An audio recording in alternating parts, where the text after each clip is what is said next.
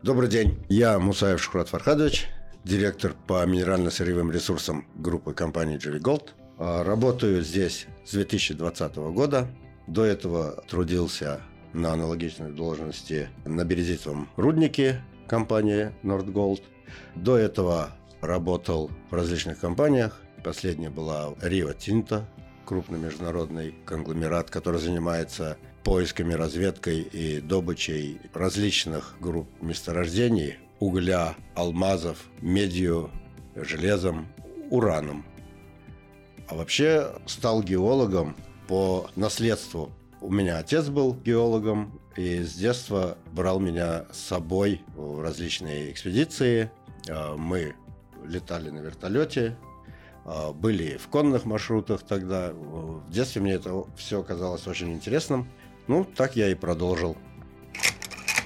Наука не стоит на месте, технологии развиваются. Не только, скажем, непосредственно в геологии, а вообще в быту, в жизни. Сами знаете, сейчас и мобильные телефоны, в котором кроме телефона чего только нет. Всевозможные спутники запускают, если в геологии советской 50-х, 60-х, даже 70-х и 80-х годов применение каких-то спутниковых снимков было под грифом «секретно», дешифрирование этих снимков было только по допуску специальных специалистов то сейчас в интернете можно найти любые снимки. Есть специальные э, снимки дешифрирование самих этих снимков, если раньше происходило это все вручную, а рисовалось на кальке, то сейчас э, это все можно делать с помощью компьютера, выделять какие-то перспективные участки. Да, э, компьютерные технологии, конечно, в первую очередь очень сильно э, помогают.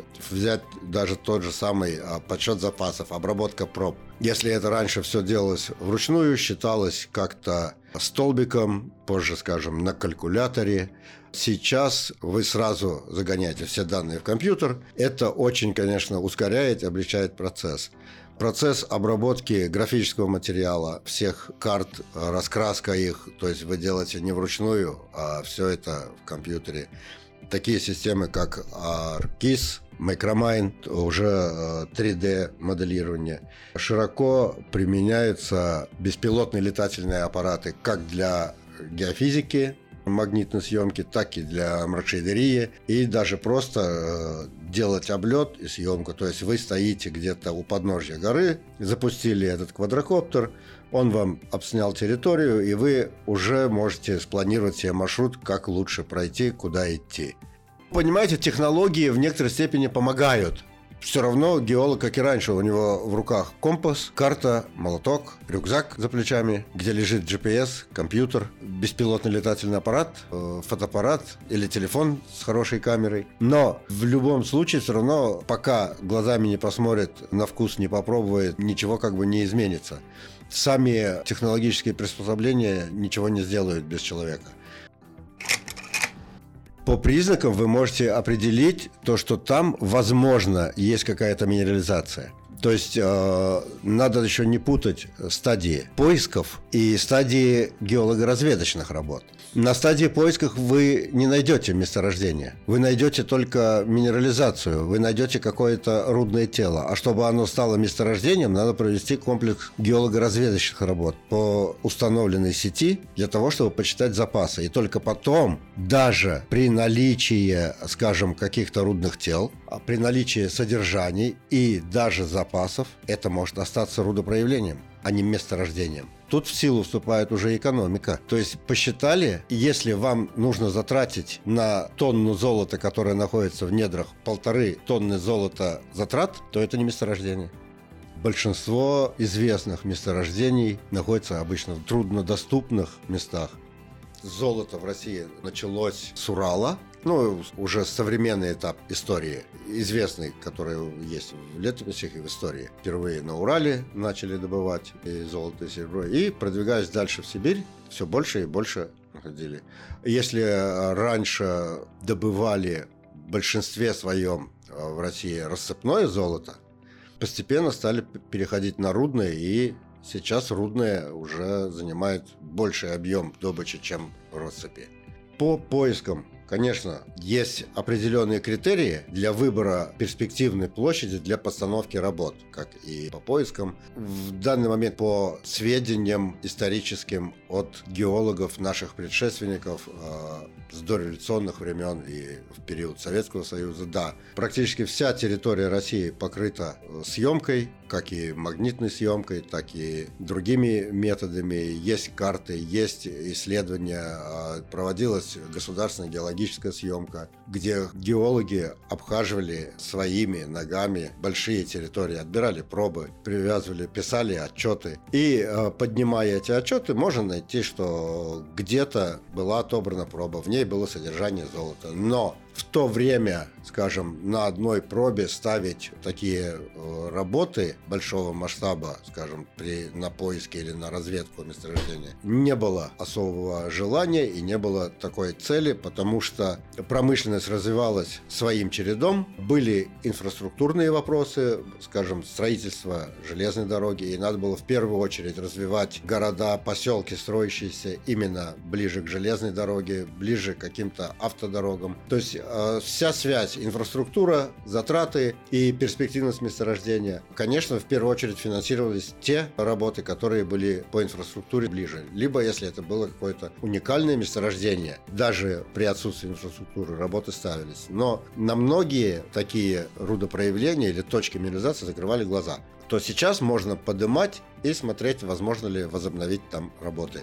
Потому что месторождения наши сейчас беднеют, то есть содержание ниже месторождения, уходят глубже под землю, при поверхностных уже можно реже встретить, потому что то, что было на поверхности, давно нашли.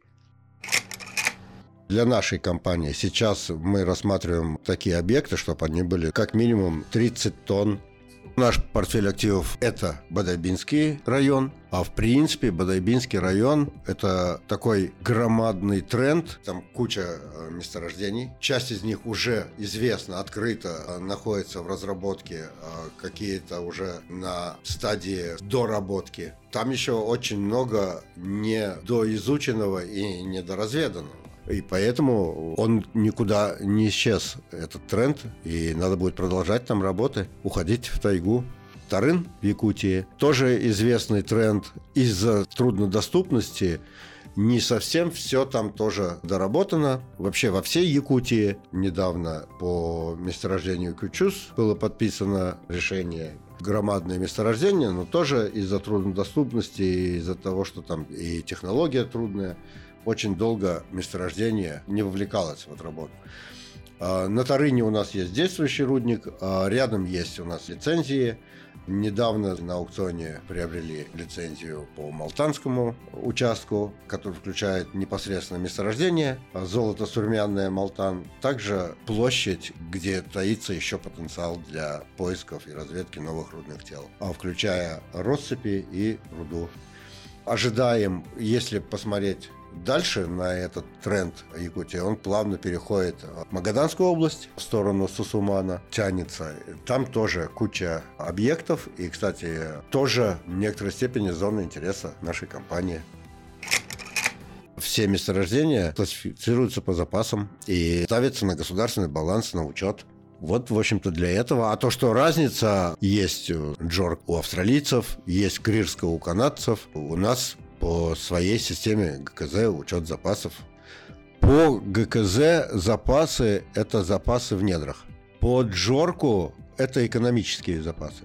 Ну, как я вам до этого говорил, если нам на 50 тонн, находящихся под землей, надо затратить денег, которые стоят 51 тонну золота, то по системе Джорк это нет месторождения. А по системе ГКЗ это есть запасы золота в недрах до всякой экономической оценки запасы есть.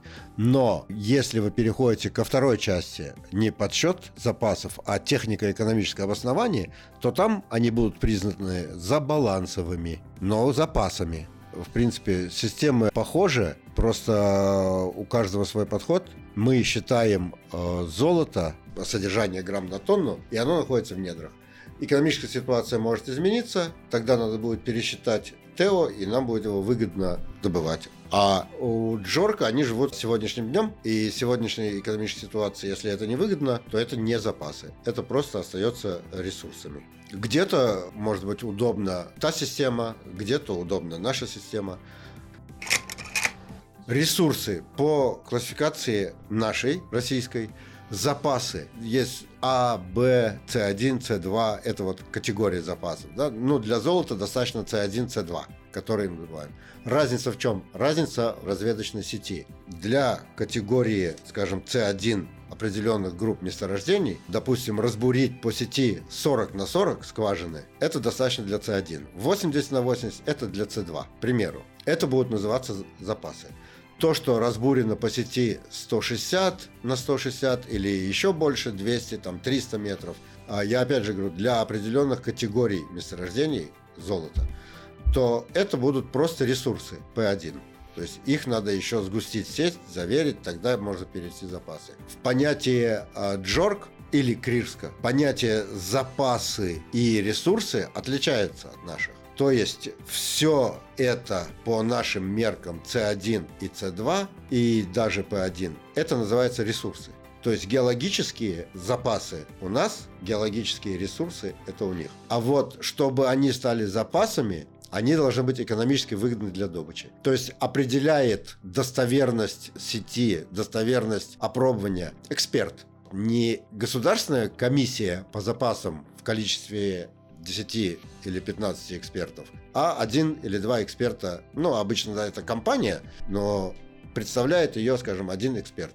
Что такое эксперт? Человек, проработавший не менее пяти лет на этом типе месторождения, который там э, вступил в эту ассоциацию э, геологов и горных инженеров Австралии под поручительство, платит взносы и имеет право называться экспертом он делает экспертное заключение именно по этому типу месторождений. То есть, если он работал на Classic Sediment Hosted месторождение, на месторождение бадайбинского типа Голец Высочайший, проработал там участковым геологом, дальше главным геологом более пяти лет.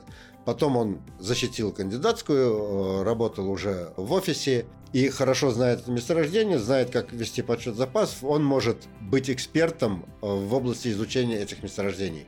И он может сказать, что количество этих проб достаточно, и я признаю эти ресурсы. Дальше в дело вступают уже горняки. Они по данным экономистов считают, насколько возможно отработать эти запасы или ресурсы. И вот то, что в контуре карьера для отработки в нынешней экономической ситуации, вот это будут запасы, которые, говорит эксперт, я так вижу. Такой должен быть карьер. Причем под жор этот эксперт не несет ответственности. Он говорит, что все данные были предоставлены мне заказчиком, то есть недропользователем, и за достоверность я не несу никакой ответственности. А в части Крирска эксперт несет ответственность за свои решения. Это по канадскости. Понятно, откуда взялась нефть. Понятно, откуда появился уголь. Золото, генетические месторождения золота, их очень много. От осадочного рассыпного, скарновые месторождения, гидротермальные месторождения. И однозначно судить, откуда взялось в земле золото, создал его Бог или упал метеорит, 4 миллиарда лет тому назад из чистого золота. В принципе, то, что ядро Земли состоит из железа и никеля, кто доказал это? Вы же знаете, э, вот в школе разрез Земли есть ядро, есть мантия. Мантия, причем нижняя, верхняя. Но магма – это верхняя часть мантии, совсем небольшая. А из чего состоит ядро? Магма в виде чего выходит? Не в виде железа и никеля. А гранит откуда взялся? Откуда взялись другие полезные ископаемые? Да, выходит, есть породы магматические, а есть осадочные. Так вот, магматические, да, они вроде из недр Земли, все наши интрузивные образования, и включая вулканы, и лавы, и пепел. А откуда взялась магма, расплавленная, горячая внутри Земли? Почему она не твердая внутри? Почему она не холодная? Какие ядерные процессы происходят в ядре? Почему оно горячее? То, что оно железно-никелевое, сейчас говорят ученые геофизики, это же опять просто предположение по плотности, поэтому, что вроде из железа и никеля. А может, она из золота и платины состоит. И я не могу объяснить. Откуда берется золото, я не могу объяснить. Я думаю, что у многих, скажем, геологов есть такая мечта быть в составе первого открывателя, то есть что-то открыть, может быть, назвать. У меня мечта была слетать на Луну или на Марс, там посмотреть, какие породы. Но она, наверное, уже неосуществима. А вообще у меня все мечты сбывались, знаете? Когда я был студентом, я хотел съездить в Москву, еще на первом, на втором курсе. Для этого мне пришлось участвовать в команде КВН, я попал в Москву. А после этого, когда момент уже перестройка и чуть позже, когда открылся железный занавес, у меня была мечта съездить в Америку, посмотреть, что там, как там люди живут. Она тоже осуществилась. Мечты сбываются. Поэтому я всем желаю это. Мечтайте о доступном, о реальном. Сбудется.